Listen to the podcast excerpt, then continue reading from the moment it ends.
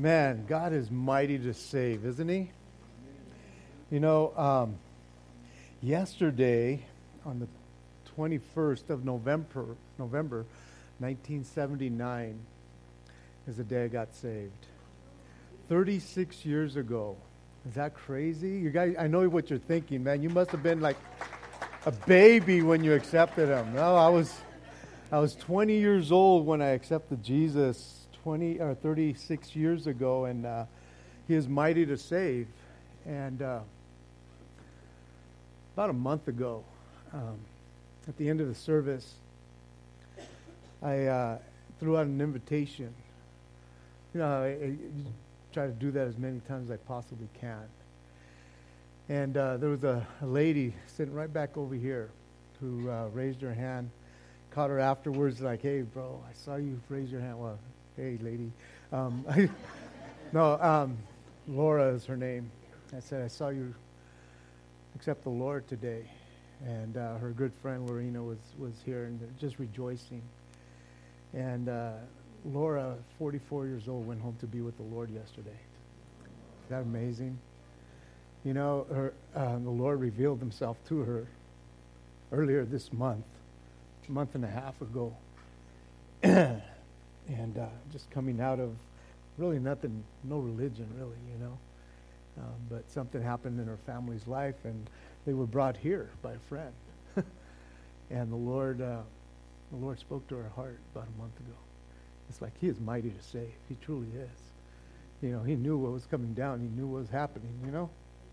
And so I was with the family yesterday, and just kind of tripping. My mind is just kind of like tripping out, because it's like, you know, you never know. You never know if the Lord's calling you. Many of you guys are Christians, and you will be Christians for a long time. And I was being reminded this morning as I'm praying for this family, and just knowing that 36 years ago, the Lord saved me. And a month ago, he saved her. And she gets the same blessings, the same reward as I do, you know? And what an exciting time. And so be praying for the Santiago family, that Lord just comforts them. You know, it's just a hard, hard time. It was just unexpected. And so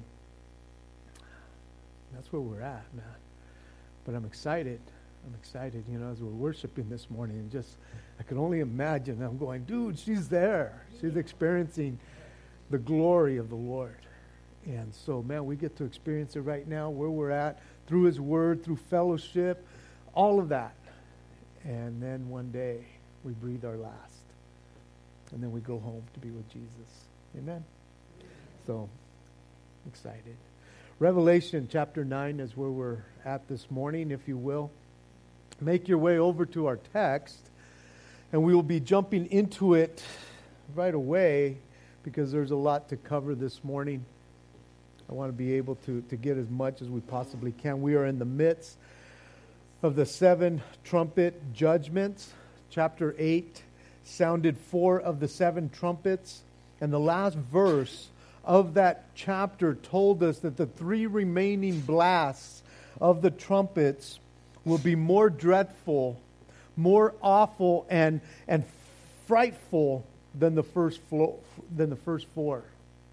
And one would think, whoa, you know, it's like, yeah, the last three are worse than the first four, and they were pretty gnarly. And yes, these last three trumpets, they are known as the woe trumpets. Woe as in woe, woe, woe to the inhabitants of the earth, as it shared with us. And you don't want to be on that side of the woe, because it's going to be dreadful. It's going to be awful. It's going to be frightening, because God is going to pour out his wrath. And so chapter 9 reveals to us two of those woe trumpets. But we won't see the last woe trumpet until Revelation 11:15. And that trumpet is a doozy of a woe, because it reveals the reign of Christ on earth. And before that can ever happen, then the last trumpet is blown. It unleashes the seven bowl judgments, which are crazier than the seals, crazier than the trumpets, and you get into the bowls, and then it's like unleashed. And that starts in chapter 15. Might be there by next year sometime. Might. So Revelation chapter 9, let's read the whole thing. And honestly, I want to get through the whole thing today. So it says this: Then the fifth trumpet sounded, and I saw a star fallen from heaven to the earth. To him was given the key to the bottomless pit, and he opened the bottomless pit, and smoke arose out of the pit like the smoke of a great furnace. So the sun and the air were darkened because of the smoke of the pit. Then came out smoke, locusts came from upon the earth, and to them was given power, as the scorpion of the earth have power. They were commanded not to harm the grass of the earth, nor any green thing, nor any tree, but only those men who do not have the seal of God on their forehead. And they were not given authority to kill them, but to torment them for 5 months. Their torment was like the torment of a scorpion when it strikes a man. In those days, men will seek death and will not find it. They will desire to die, and death will flee from them. The shape of the locusts was like horses prepared for battle. On their heads was crowns of something like gold, and their faces were like the faces of men. They had hair like women's hair, and their teeth were like lions' teeth. And they had breastplate like breastplates of iron. And the sound of their wings was like the sound of chariots, with many horses running into battle. They had tails like scorpions, and there was stings in their tails. Their power was to hurt men 5 months. And they had a king, as king over them, the angel of the bottomless pit, whose name in Hebrew was Abaddon, and in Greek was his name Apollyon. One woe has passed. Behold, two more woes are coming after these things. Then the sixth angel sounded, and I heard a voice from the four horns of the golden altar, which is before God, saying to the sixth angel who had the trumpet, release the four angels who are bound at the great river Euphrates. So the four angels who have been prepared for the hour and day and month and year were released to kill a third of mankind. Now the number of the army of the horsemen was 200,000,000. I heard the number of them. And thus I saw the horses in the vision, who sat on them with breastplates of fiery red, hyacinth blue, and sulfur yellow. And the heads of the horses were like the heads of lions, and out of their mouth came fire, smoke, and brimstone. By these three plagues, a third of mankind was killed, by the fire and the smoke and the brimstone which came out of their mouth. For their power is in their mouth and in their tails, for their tails are like serpents, having heads, and with them they do harm. But the rest of mankind who were not killed by the plagues did not repent of the works of their hands, that they should not worship demons, nor idols of gold, silver, bronze, and stone and wood, which can neither see, nor hear, nor walk. And they did not repent of their murders, of their sorceries, of their sexual immorality, and their thefts. Father, we just ask for your blessing upon your word right now. In Jesus' name, amen. And so as we go back to verse 1 of chapter 9, as the trumpets continue, the judgments of God continue as well. They don't stop. But understand, once again, as we've seen last week, we see again this time that His judgments are measured. It's not His full wrath that is being poured out upon the world. We see that even here, it is measured, and it is also in perfect timing. And mercy is also being shown to the people in this chapter again. And you're saying, how can there be mercy when we see all this devastation? It's like there is mercy because it is measured and because it is timed perfectly. And with each blast that continues to come, there is more and more devastation upon the earth and upon man. And yet man is still given the ability to repent even through the tribulation time. That is mercy. That is mercy, that He would still continue to show them that kind of stuff. You know, as we look around the world today and we see some of the things that man does to man, and we see some of the things that happen on the earth and to the earth, and things that we haven't, for most of us, haven't even seen in our lifetime. And we're starting to see more and more, and we're thinking, how can it get any worse? And it's like, it gets worse. You think it's bad right now? You think what we see around the world, even in our own country, is bad? It gets worse, peeps. It just continues to spiral out of control. Jesus said this in Matthew 24:21. For then there will be great tribulation, such as has not been since the beginning of the world until this time, nor ever shall be. It's going to be something that we can't even imagine right now. Even with all the tragedies that we see, all the horror that we face, and you turn on the news and you're going, my goodness gracious, does anybody care? It's like it gets worse. It gets so worse. And like I've said before, and I will say it again, we today are living in the age of grace.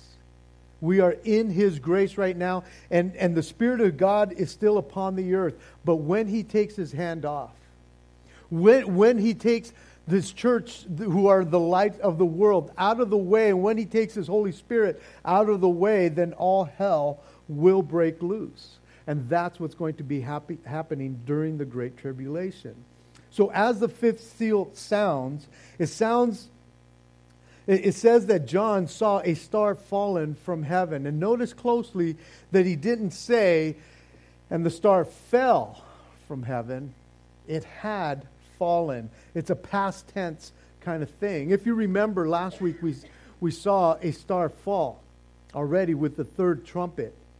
And we looked at it and all the possibilities that kind of came along with that star falling. If it was a literal star that had this torch that came in, it's like, well, could it be? Is it possible? Was it like a comet that came in the literal sense, and it poisoned all the fresh water? We also looked at the possibility that it could be an angel, because Jesus refers to angels as stars in Revelation 1:20. And we also looked at the possibility that it could be, possibly, maybe, a religious group that comes in, a church, a leader, or somebody that comes in and poisons the hearts of men, a third of the people in this world. But looking even closer to this verse, it says that he saw a star fallen from heaven to the earth. Period. To him was given the key to the bottomless pit. Now,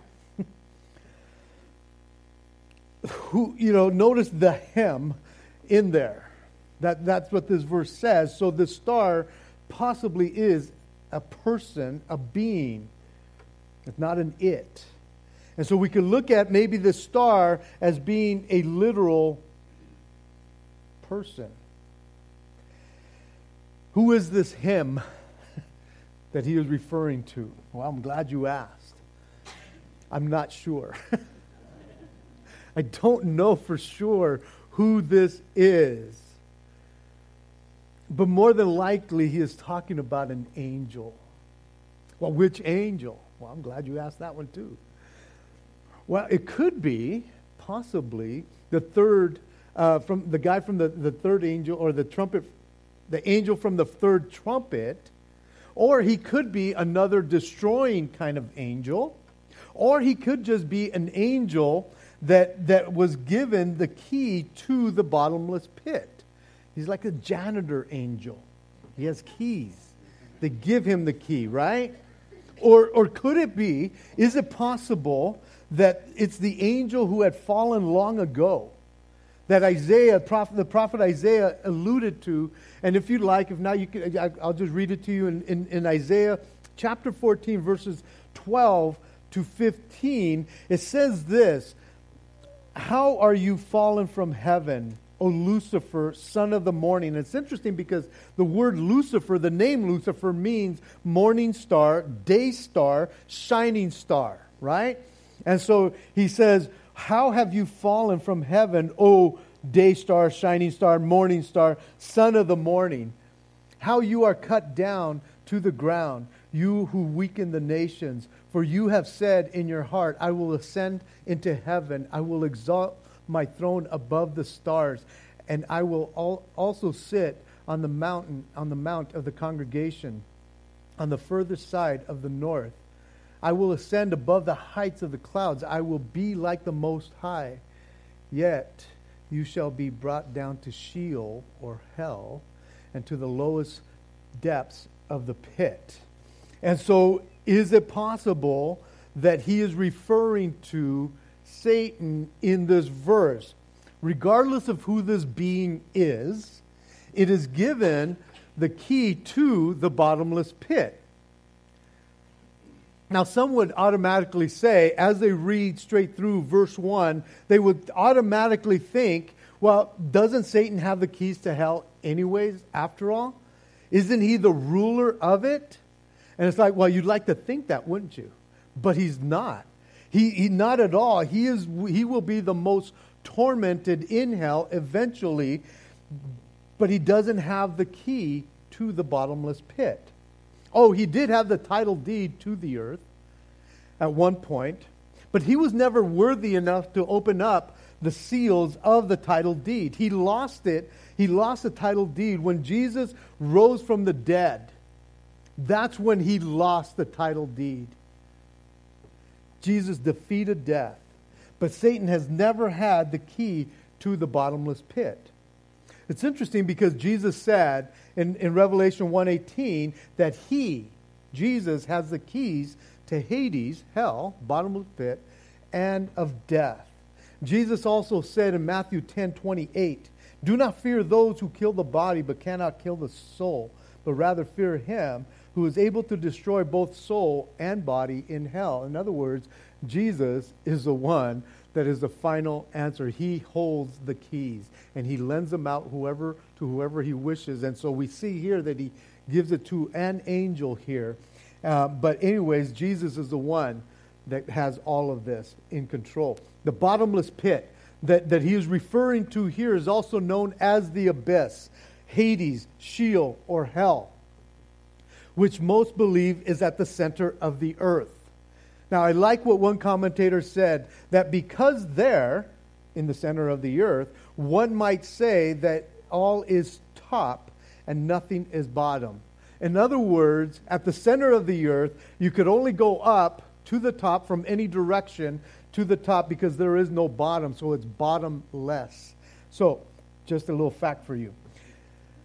Here's some other scriptures that you can look up yourself, but I'm going to touch on them really quick. In Luke 8:31, if you remember the story, Jesus goes to Gennesaret, and he runs into a demonic being.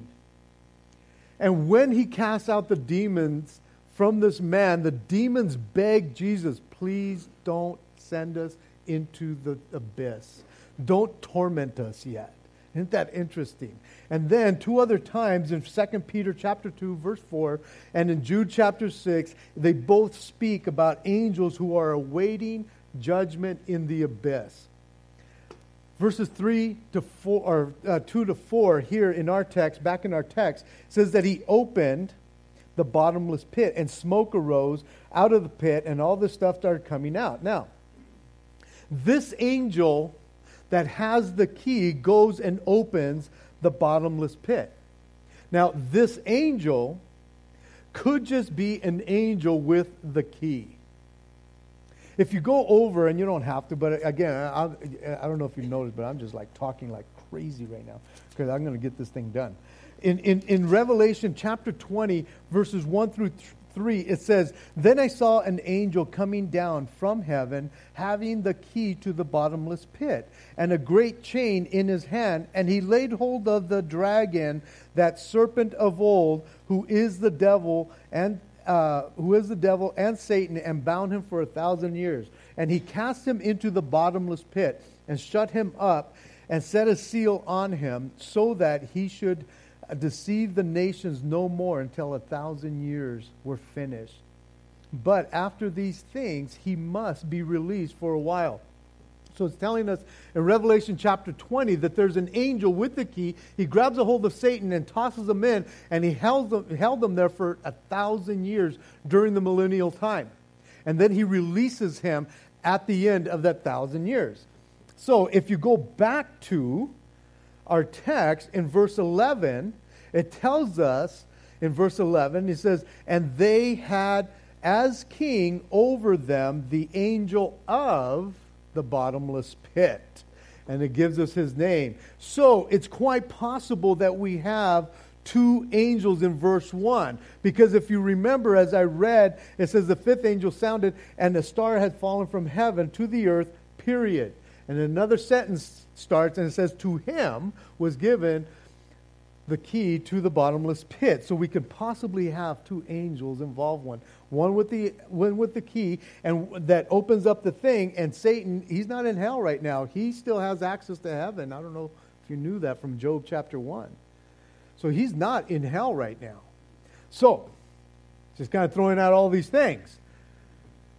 But look at what happens as he opens up this thing. Hell is unleashed, and it's almost as if, like all the prison doors, that all the prisons throughout the world, if they were all open at one time, man, and all the criminals came out. That's kind of the scene that kind of looks like what's happening here when the door to the bottomless pit is opened up, that all hell begins to break loose. And they're coming out like locusts, just like crazy. And it's interesting because in Proverbs chapter 30, verse 27, it says that the locusts have no king, yet they all advance in ranks. And so they all move together. So this looks like, as it's opened up, that this whole wave of locusts just start coming out. And it says that they say that when they fly in swarms like that, they kind of look like a dark cloud just flying over, like smoke that would cover the sun. The intensity of these locusts.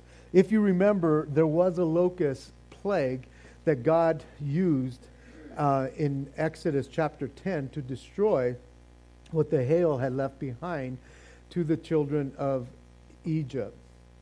But these are no ordinary locusts.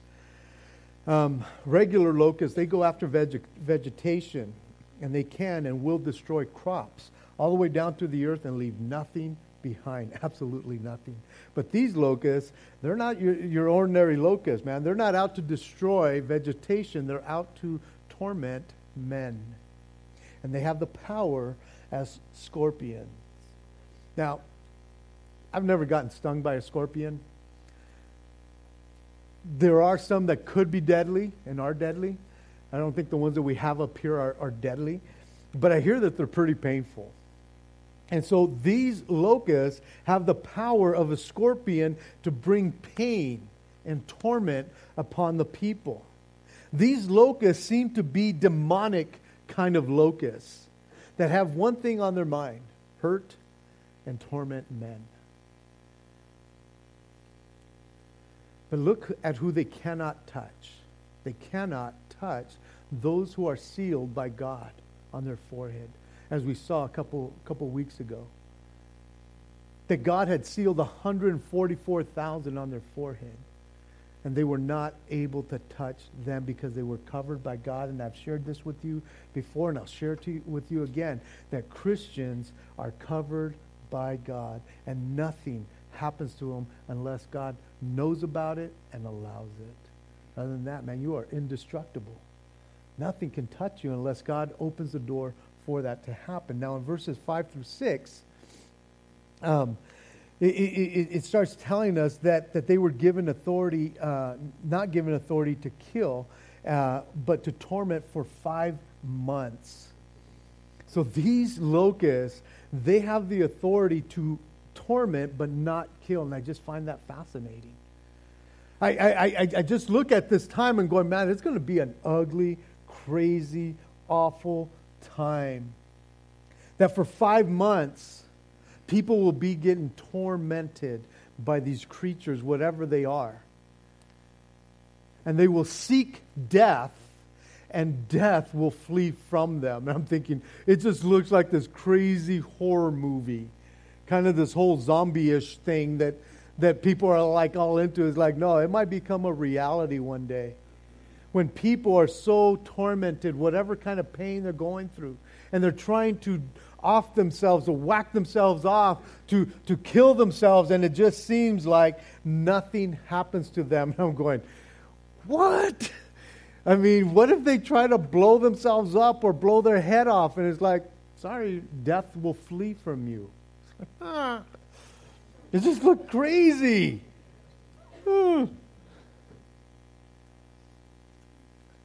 People are going to want to die, and they cannot.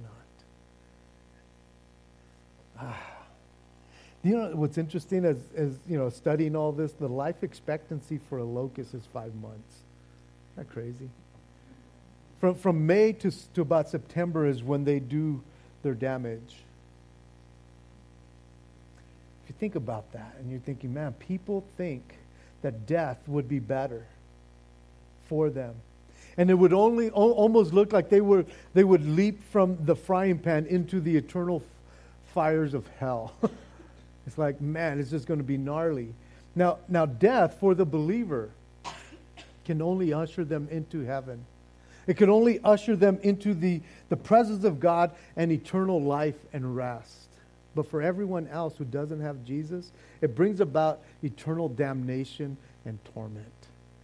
Guys, I had just written this when I got the phone call from this gentleman yesterday. That is, his wife had passed away. And I'm thinking, dude, she just got ushered into the kingdom. Because that's what happens when you have Jesus. Death cannot sting you anymore. It cannot hurt you anymore. Oh, we get bummed out because of, you know, the pain and the grief. But death, for the believer, it ushers us into the very presence of the Almighty. But without Jesus, you await damnation and torment. And some have spiritualized this whole thing, saying that it's all about the deception that will come out from the pit of hell at this time period. Everything will be darkened. The hearts of men will be darkened. Those who do not have the seal of God. And that spiritual torment that will happen in that sense, in the spiritual sense, will be hard to endure. They won't be able to bear it, and they would desire death instead. But that could be a possibility. It's in the spiritual sense, but I kind of tend to lean more on the literal sense on this one. And so here, verses 8 or 7 through about 10, it kind of gives us a description of what these locusts look like. And I'm thinking, man, they are they're already ugly. But it's like, they just seem very, like, crazy, the description that he gives us here.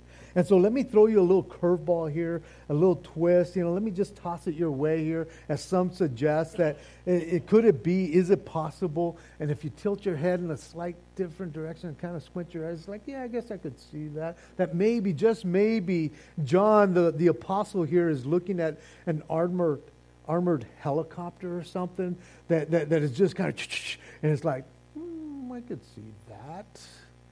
There's so many different speculations, but I thought that one was fascinating. So I thought I'd share it with you. They look like locusts, They're harming like locusts, but they're not. Anyways, verse 11, it gives us the name of this angel of, not the like the other angel that had the keys to the bottomless pit. Here's the angel of the bottomless pit, Abaddon and Apollyon. And both of these names means destroyer. And so could it be, is it possible that he is talking about Satan himself? And then verse 12 says, the first woe has passed, and man was not permitted to die during that woe. But as we move forward, as we've already read from verses 13 on, the next woe comes, and death is back in business. Because as we look at the sixth angel, as he sounds this trumpet, judgment continues to come, and there's a time period between the fifth trumpet and the sixth trumpet, and that is 5 months at least. We don't get any time periods from the other trumpets, but this one we do. And so I'm sure it feels like an eternity for those guys suffering for 5 months, but with the sounding of this trumpet, we see the altar that is before God. And we've seen this altar before, and it held the prayers of the saints that were offered up and then reached to God. And here we see that this altar is a place of judgment also. And in reality, that is what an altar is.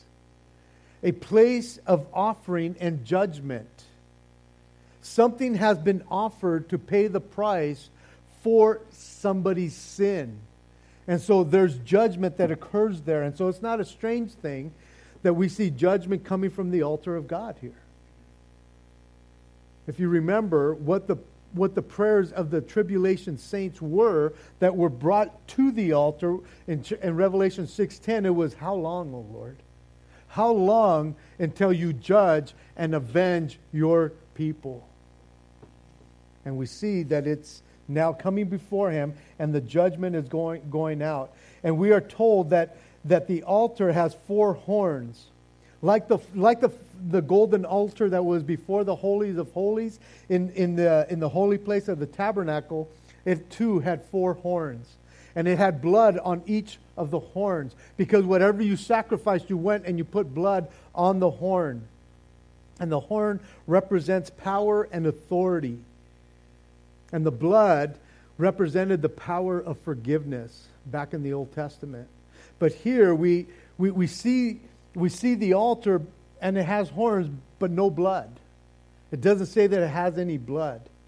But again, this speaks of power, of judgment that is about to be poured out. And it says that there's a voice that comes out, and it has the authority to command. And is it possible, perhaps, that the voice is from the Lamb that has been slain, from Jesus himself, that gives the command now to go pour out this judgment from the altar? It could be God himself. But verses 14 to 15, it says that there's four angels that are released. Four angels. We've seen four angels in chapter 7. And these were the ones that were stopped from doing any harm to the earth until another angel sealed the 144,000. So it is quite possible that it could be possibly the same four angels that were stopped and may be bound at the river Euphrates, because they are ordered to be released. And you have to be bound or restricted or held back before you could be released. Now, the river Euphrates is a river that is mentioned throughout the Bible. It's mentioned as early as Genesis chapter 2 in the Garden of Eden. And it is known as the Great River. The river, there's also a river in Revelation 26, and it's the river Euphrates that gets dried up by the sixth bowl judgment. And so this great river, it runs from Turkey through Syria, through Iraq, and it meets up with the Tigris River down by Kuwait and Iran. And then it just pours into the Persian Gulf. And it's interesting because of all the stuff that's going on over there, the river Euphrates is going to be a vital part of this whole thing that's going on in that place. Whew, it brings the east and the west together. That's where the ancient boundaries are. And so Now, because we don't know for sure if these four angels were the same ones from chapter 7, it could be that they are four other angels that had been bound in the river Euphrates. And it says, for the hour, the day, the month, and the year to be released, to kill a third of mankind. Again, you see this timetable that God has. He has specific times for everything, from the hour to the day to the month to the year. There's going to be a specific time in God's economy when He says, now these four angels kill a third of the population. And if you kind of look at the numbers, I don't have them all with me right now, but because of all the other deaths that have happened, it's almost like we're down to a quarter or a half of all the world's population. So right now we're at what? 7.5 billion? We're down to about 3.2 or whatever it is, billion people. That many have died in this time frame already. And so we see once again that God has a purpose. He has a purpose every hour, every day, every month, every year. He has a purpose for everything. And when He has a certain purpose that all things culminate in one time, it's all God, nobody else. And so this last trumpet, it's meant to come, they come and they are allowed to kill men. And that is God's purpose and command.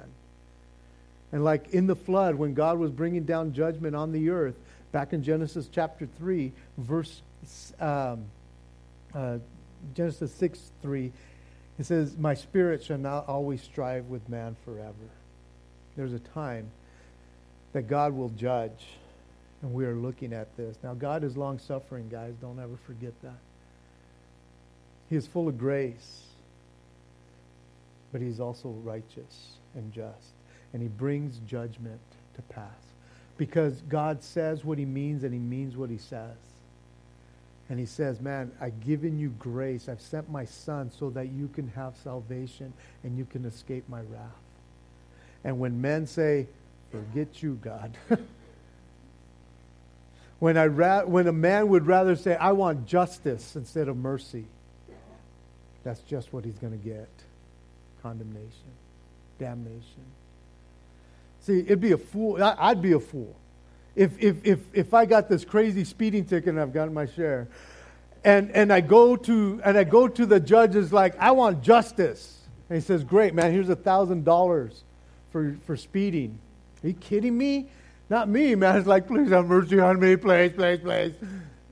I want mercy. I don't want justice.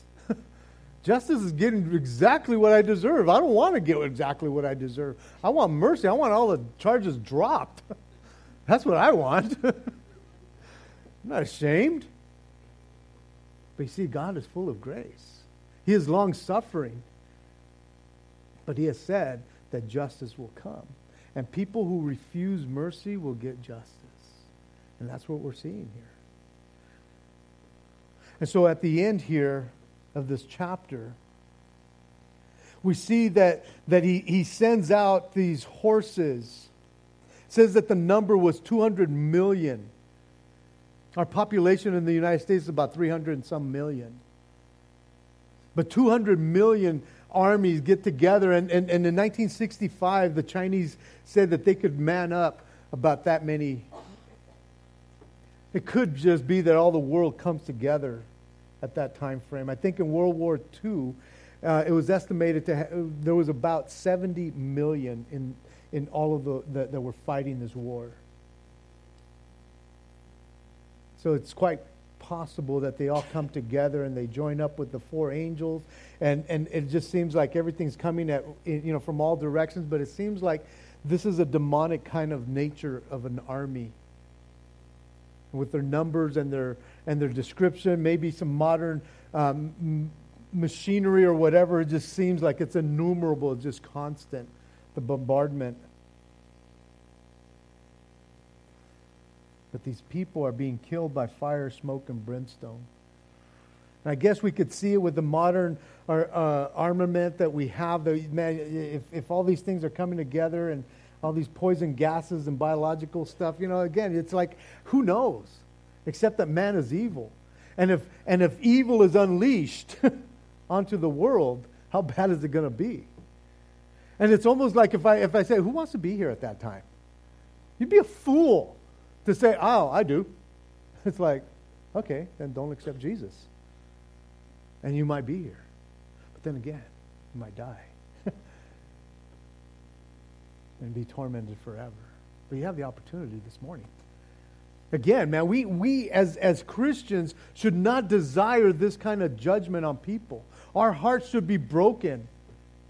But you know what? It's interesting that as we get to the last two verses here, as God has shown His power and still in measured judgment, it says, but the rest of mankind who were not killed by the plagues did not repent. They continued to worship idols. And it's not so much they were bowing down, they were just interested in everything else except God.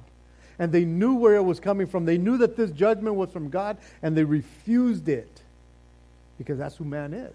It says at the end here, he says, and they did not repent from their murders and their sorceries. And the word sorceries in the Greek is pharmakia, and it means drugs. They did not repent from their drug use. They did not repent from their sexual immorality and their thievery.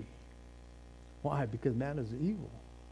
They wanted to continue in that instead of having a change of heart and repenting. And God gave them all the provision that was needed, not just right now at the age of grace, but even in the tribulation time. He continues to save mankind, and they refuse. And they basically flip them off and say, later. And it's almost like, well, you shouldn't have to feel sorry for them then, Zeke, because they refused it. And it's like, no, my heart still breaks. Our hearts should break, because that's probably going to be some of our family and friends. Oh, they've heard it from you. You can't make them turn. Man, pray that God shows them mercy. Now, there was times in my life, throughout my Christian life, man, feel bad for even saying this. There was times where I just feel like telling people, oh, go to hell if you want. If that's what you want, because you don't want Jesus. And then I get convicted of that. I get convicted of that, man, because it's, again, that's just my hardness. That's my evilness, you know? That's my flesh. And I shouldn't let my flesh get away from me like that, but it does sometimes, because it's like, why won't you accept Jesus? And yet we can't make it happen, guys. The Bible says in 2 Peter 3:9, as we finish here, it says, the Lord is not slack concerning His promises, as some count slackness. He will bring it down. Don't worry about that. But it says, but He is long-suffering towards us, not willing that any should perish, but that all should come to repentance. That should be our hearts, guys. God desires men to be saved. And we should desire the same thing. Pray for boldness, guys. Pray for open doors. Ask God, Lord, put me in those hard situations. I know I'm not an evangelist. I get nervous about talking about you, but put me in those situations, Lord. I can guarantee you, man, you start praying that, He will put you in situations and you'll be going, ah. But you know what? You'll either say something or you'll back up, and you'll get convicted for backing up, dog. Be bold. Be bold in your faith, guys. Time is short, man. There are people getting saved today. I mean, this morning I'm praying, Lord, bring the unsaved. I mean, I bless my brothers and sisters, man. Bless them, but encourage them to go out and bring the unsaved, because people are getting saved and people are dying. I've seen it recently. And it's no joke. It's for real, guys. Jesus wants to save people because they're going to die. And so let's stand as we close in prayer. God has given us the gift of repentance. And we ought to take sin serious, even in our own lives. That we should repent and confess so that God can use us to show mercy to other people. Father in heaven, blessed be your name. Lord, we don't want to take any of this lightly, Lord. Your word is true. It has been written down. You have spoken it, Lord, and it will come to pass. And Lord, we can look at this and think that it's so far-fetched or so far in the future that it won't even affect us. But it will affect those who don't know you today, who will die in their sin, Lord. And I pray, God, that you would give us that urgency in our own lives. That, Lord, you would just break our hearts because it breaks yours. That you give us the boldness, Lord God, to be lights for you wherever we find ourselves, Lord. Lord, there's people who are hurting around us day in and day out. And they're just waiting for somebody to talk to them. And even those who have rejected, Lord God, they still need you. And I pray that, Father, one day you would use us to draw somebody to yourself, Lord. And so, Father, I pray for my brothers and sisters. Give them that courage to stand. Give them that boldness, Lord, not to cower. Lord, I pray, God, that you would open doors for them. Put them in those hard situations, Lord, I pray. I truly do, Lord. That you put my brothers and sisters in those situations, Lord. That even the little bit that they know, they would be able to share. We thank you. And I want to give you that opportunity, man, that this morning, if you're here, and maybe you've been coming for a while, and you're not saved, you know that. And I'm not talking about you, Christian, that, man, it's like, man, save me again. It's like, you're saved already. Just repent. Confess your sins. You're in. It's those who have not ever come to Jesus. That if you died today, next week, a month from now, you know where you're going to be in his presence. Is there anybody that say, Pastor, pray for me? Simple little prayer. Is there anybody? I don't want you to leave, man, and not have that opportunity. Don't miss it, man. Father, I do pray, God, for everybody in this room right now. Lord, you know each one of them. You know their hearts, Lord. You know, Lord God, if they're in or not. And I just pray for them. That, Lord, they would know and have that confidence, that assurance that they are going to heaven when they die. So, Lord, please, Lord, speak to them, minister to them, use them in a powerful way. And again, Lord, if there's someone just too embarrassed to raise their hand, Lord, Lord, I know they don't need me to give them that invitation. They can cry out to you right there where they're at. I pray you would. You would save them. We thank you. In Jesus' name. Amen. God bless you guys. Our prayer team's going to be up.